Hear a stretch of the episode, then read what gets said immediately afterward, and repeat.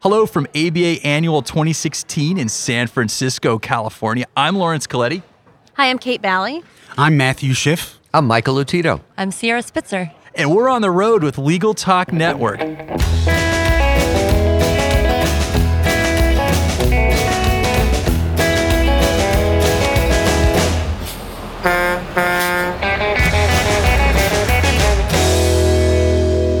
Thank you so much for joining me, everybody. So I'm really excited to talk about what we're about to uh, talk about. Is your your session's topic? It was called, and I love the title. I don't know who came up with this. Uh, somebody take credit for it, but it's called "Minefield in the Modern Employee Handbook." So who came up with that? I did, actually. You got my attention with uh, Minefield. So uh, I guess, uh, well, you're the moderator, Sierra. So why don't you give us the 50,000 foot as to what your uh, session topic was all about? Well, the, the reason I chose that title is because it really is sort of, there are a lot of hidden issues in employee handbooks that people don't think about, and that includes even lawyers don't even think about. So we wanted to do an overview of not only the kind of hot new topics that are you know newly developing and that people should be aware of, but also give a, an overview of just basic issues that you should be on the lookout for at all times when it comes to handbooks. Greatly because it's usually one of the first exhibits in a deposition when you have an employment case, and so you want to make sure you have your ducks in a row. And that's also why we made a focus on addressing law firms and their employee handbooks because you know we're not immune to that either, and it seems that we're some of the worst offenders. So what you're telling me is close doesn't count in um, in horseshoes and handbooks. Absolutely. This is true. All right, well let's get into it. So now I understand that Kate, you opened up the uh, the session. So uh, what what were some of the topics that you were dealing with? Yeah, so I opened us up to talk about um, five main issues. Um, LGBT issues, a real hot topic about whether or not Title VII is sort of moving towards recognition of coverage of LGBT individuals as in a protected class. Okay. Um, also, accommodation on a couple of different grounds accommodation for disability, pregnancy, religion, all real hot topics right now. Wage and hour, as you may know, the Department of Labor issued just in May of 2016, this year, uh, new rules, and those go into effect December 1st. That's going to change things up in a significant way. Uh, also, confidentiality issues related to what's called the DTSA, Defend Trade Secrets Act, another development from just this year. And finally, last but not least, crazy state issues, all kinds of nutty stuff going on at the state level. So state specific. That's right. Okay, well you know that's a lot of territory to cover, but let's start with the uh, the LGBT. Yeah, so um, there are Title VII right this minute does not recognize uh, LGBT individuals as a protected class, but um, the EEOC certainly does, and there's cases uh, the EEOC has decided uh, on that basis. Uh, there's a lot of things going on at the sort of school level. Title IX issue, the Supreme Court has just stayed that uh, Fourth Circuit decision. It looks like they're going to take that up in the fall. So often uh, interpretations of Title VII do look to Title IX. So that's one even for employers to be on the lookout for. So there's bathroom access questions for transgender individuals. And then thinking about accommodation, disability, uh, one of the hot topics there is that uh, medical marijuana use, always a sort of fun, fun topic. Interesting. Um, I believe it's 28 states right now recognize uh, medical marijuana and four uh, on recreational. And uh, those numbers are, are regularly changing, so one to watch there. Um, the Coats decision out of Colorado, though, does sort of help employers defend their own policies with respect to uh, medical marijuana, so also important to know that. Accommodation also um, on the issue of pregnancy, Young versus UPS, another recent Supreme Court decision for employers to make sure they get a good grip on in their policy work. Uh, and finally, religion. Uh, the Abercrombie case made sure that we're all keeping in mind that we need to be accommodating of dress code when we're thinking about our accommodation policy for religion. Make sure you're allowing those people to express their religious preferences.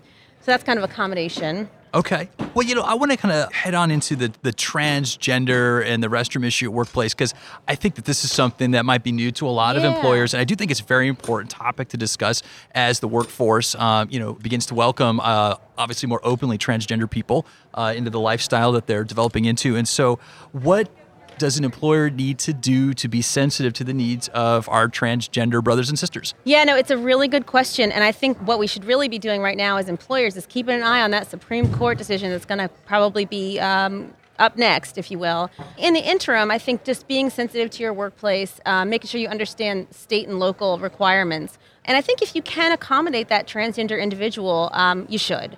And you save yourself a lot of potential liability if you're able to really allow that person to access the bathroom facilities that are going to make them most comfortable. Okay. Well, let's bring Matt into the conversation. He's sitting over there quiet, uh, suspiciously so. So, uh, Matt, what were some of the topics that you talked about?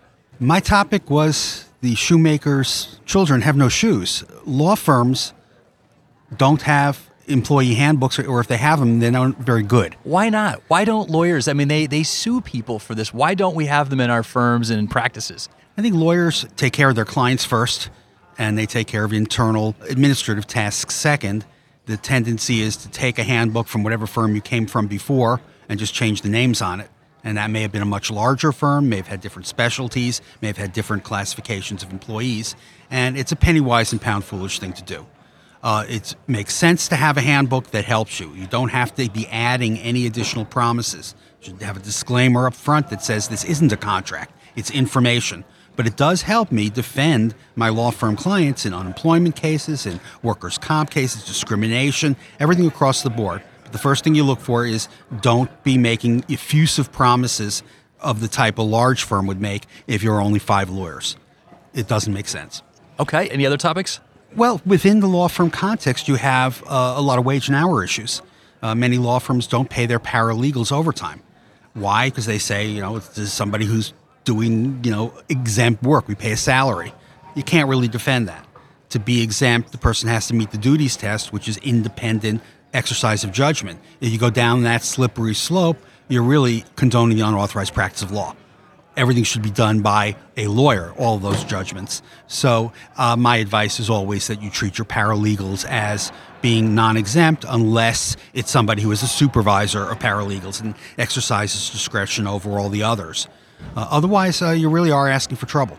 Okay. So uh, I'm hearing paralegals, I'm hearing lawyers, I'm hearing practice of law. When it comes to overtime, I know that there are certain I don't know if they're bright standard uh, rules, but it changes from business to business. And I would imagine it might be a similar difficulty in law firms. So when it comes to uh, distinguishing between your hourly employees going into overtime or not, what are some of the things that you're looking for?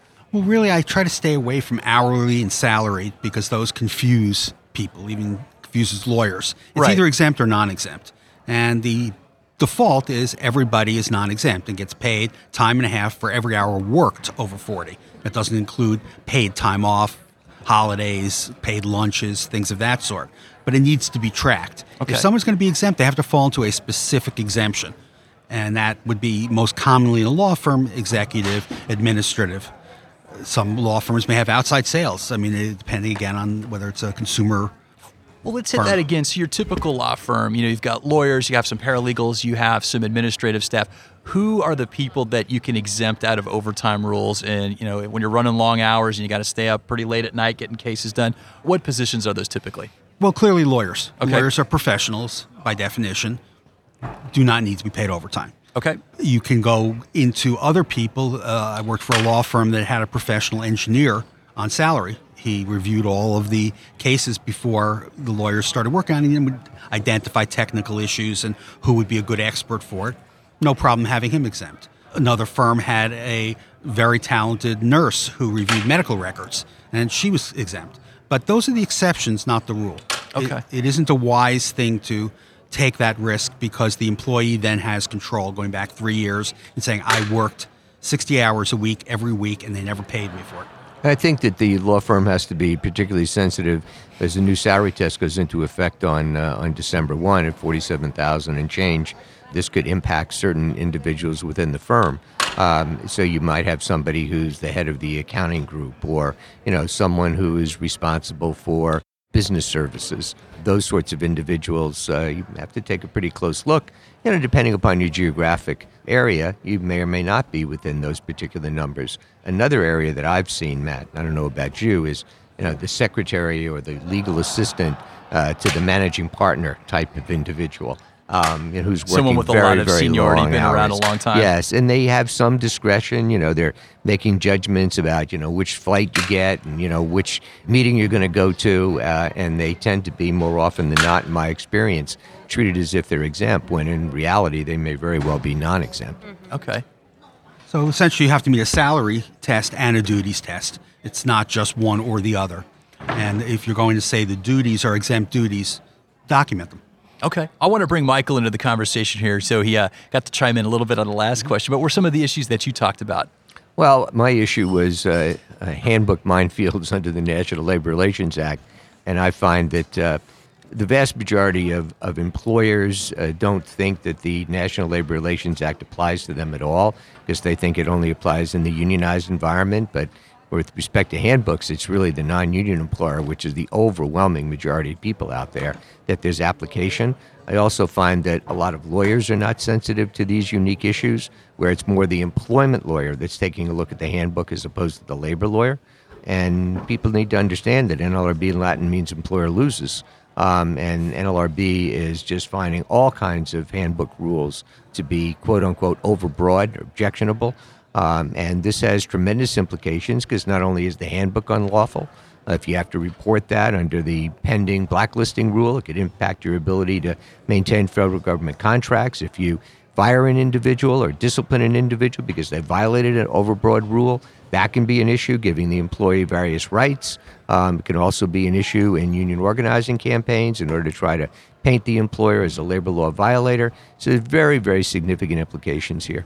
I have an observation that I want to uh, frame up my next question with. So, our workplace is changing, I think, for the better. We were becoming more inclusive and diverse in our working environment. We have more mothers than before at work and staying at work even after they have kids. And we have transgenders uh, openly joining us as they are in the workplace. And so we're becoming more open. It seems like, and this is just an observation, a question for everybody on the panel it seems like in the last five years, these handbooks have changed or should have changed more so than maybe 20 years prior to that because of the developments in our social norms and in expectations in society. So just kind of wanted to leave that open and have you guys comment. Well, I'll just jump quick and then my colleagues listen. I'm interested in what they have to say. I think the law is not a leading indicator. I think it's a laggard. Okay. Uh, and I, I think what happens is that there are things that change, such as the trends that you've just discussed, and the law doesn't necessarily keep up with those changes. And if you've got a handbook that you borrowed from somebody else that hasn't been reviewed five years ago, and guaranteed that handbook has all kinds of provisions that are highly problematic. And so I think you need to look at it and start saying, you know, maybe we should take this a lot more seriously as an employer, whether the employer is a law firm or whether it's any other type of an organization, uh, because this is in a very real way the way you're defining yourself. And you want to make sure that you get your best foot forward. Um, and part of that should be that your best foot is also a legal foot. Okay. For law firms, it can be especially complicated because many have offices in multiple states multiple cities, each of which have different protected classes and have different numbers of employees before entitlements kick in. So it's not necessarily a simple thing, and it may not be something that can be updated on a regular enough basis. So you may have to be a little on the vague side, but certain things can be very helpful to identify that you know you are an equal opportunity employer, that you don't discriminate, you don't retaliate, you provide all entitlements to anybody in a protected class. You put those kind of things forward, but then you have to think when you drill down, what about family medical leave? The law requires that you give leave only if the location has 50 or more employees within 75 miles. Many times, branch offices of law firms don't. Is it a bigger morale problem to say that the two lawyer office in Connecticut doesn't get family leave, but the main office in Manhattan does? These are the kinds of issues I deal with a lot with my clients. How about you, Kate? Yeah, so I thought Michael's point was so interesting about um, kind of where we are with, with some of these issues you've brought up. And uh, I think it's such a balancing act to make sure that you are leading with that compliance idea, but you're also making people feel welcome in your handbook because your handbook really serves a couple of purposes. Um, it needs to comply with the law, and in doing so, that's the lagging part that you referred to, Michael, um, where we're really sort of looking reactionary, going, oh, the law requires this. Okay, let's get in there and change it. But also, you should think of your handbook as setting the tone, setting your corporate identity. What kind of place do you want to be? What kind of environment do you want to create? So even if transgender is not specifically recognized um, you know, as a protected class right now under Title VII, and you're not otherwise in a state, maybe you need to be more progressive and, and welcoming and make sure that your workplace is the place that you want it to be. And so not just strictly adhering to the law, but culture creation. And Sierra, would you like to leave us with some words? I second everything that's been said about the importance of of a handbook that is up to date and that is in accordance with the law, but it's also setting a tone. And it kind of goes back to our whole idea of, of why we thought this was an important topic to cover is because people have a tendency to throw these together, as we've kind of discussed, without thinking about the implications that could come with doing that. So, yeah, it's important to keep talking with your labor and employment attorneys and consulting on that because um, it can be an overwhelming thing for employers to deal with to try and create a good handbook and not set themselves up for a lawsuit. So, I think keeping it up to date and open dialogue on the issues is important. Okay, last question. So, if our listeners, they're out there, want to follow up with you, how can they reach you? Kate? Yeah, so I'm a director of the Labor and Employment Service of Practical Law, and you can reach me at kate, K-A-T-E dot Bally, B-A-L-L-Y, at T-R, as in ThomsonReuters.com. Matthew? I'm a labor and employment partner at Sugar, Felsenthal, Grais, and Hammer, and I can be reached at M Schiff, S C H I F F, at sugar, S U G A R, F G H dot com. Michael. I'm a shareholder at Littler uh, and co chair of our Workplace Policy Institute. You can get me at M Lotito, L O T I T O, at Littler, L I T T L E R dot com. And Sierra. I am a partner at the law firm of Schwartz Semerdjian in San Diego and can be reached at Sierra, S I E R R A, at sscmlegal.com. Does anybody have location envy for Sierra right now? Absolutely. Okay. okay. Well, thank you so much, you all, for joining us. I think it was a very informative discussion. And also, thank you to our listeners for tuning in. And if you like what you've heard today, you know, please follow us and rate us on iTunes.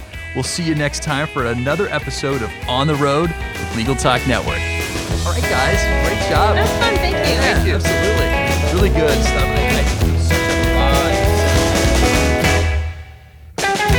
If you'd like more information about what you've heard today, please visit LegalTalkNetwork.com. Subscribe via iTunes and RSS. Find us on Twitter and Facebook, or download our free Legal Talk Network app in Google Play and iTunes. The views expressed by the participants of this program are their own and do not represent the views of, nor are they endorsed by, Legal Talk Network, its officers, directors, employees, agents, representatives, shareholders, and subsidiaries. None of the content should be considered legal advice. As always, consult a lawyer.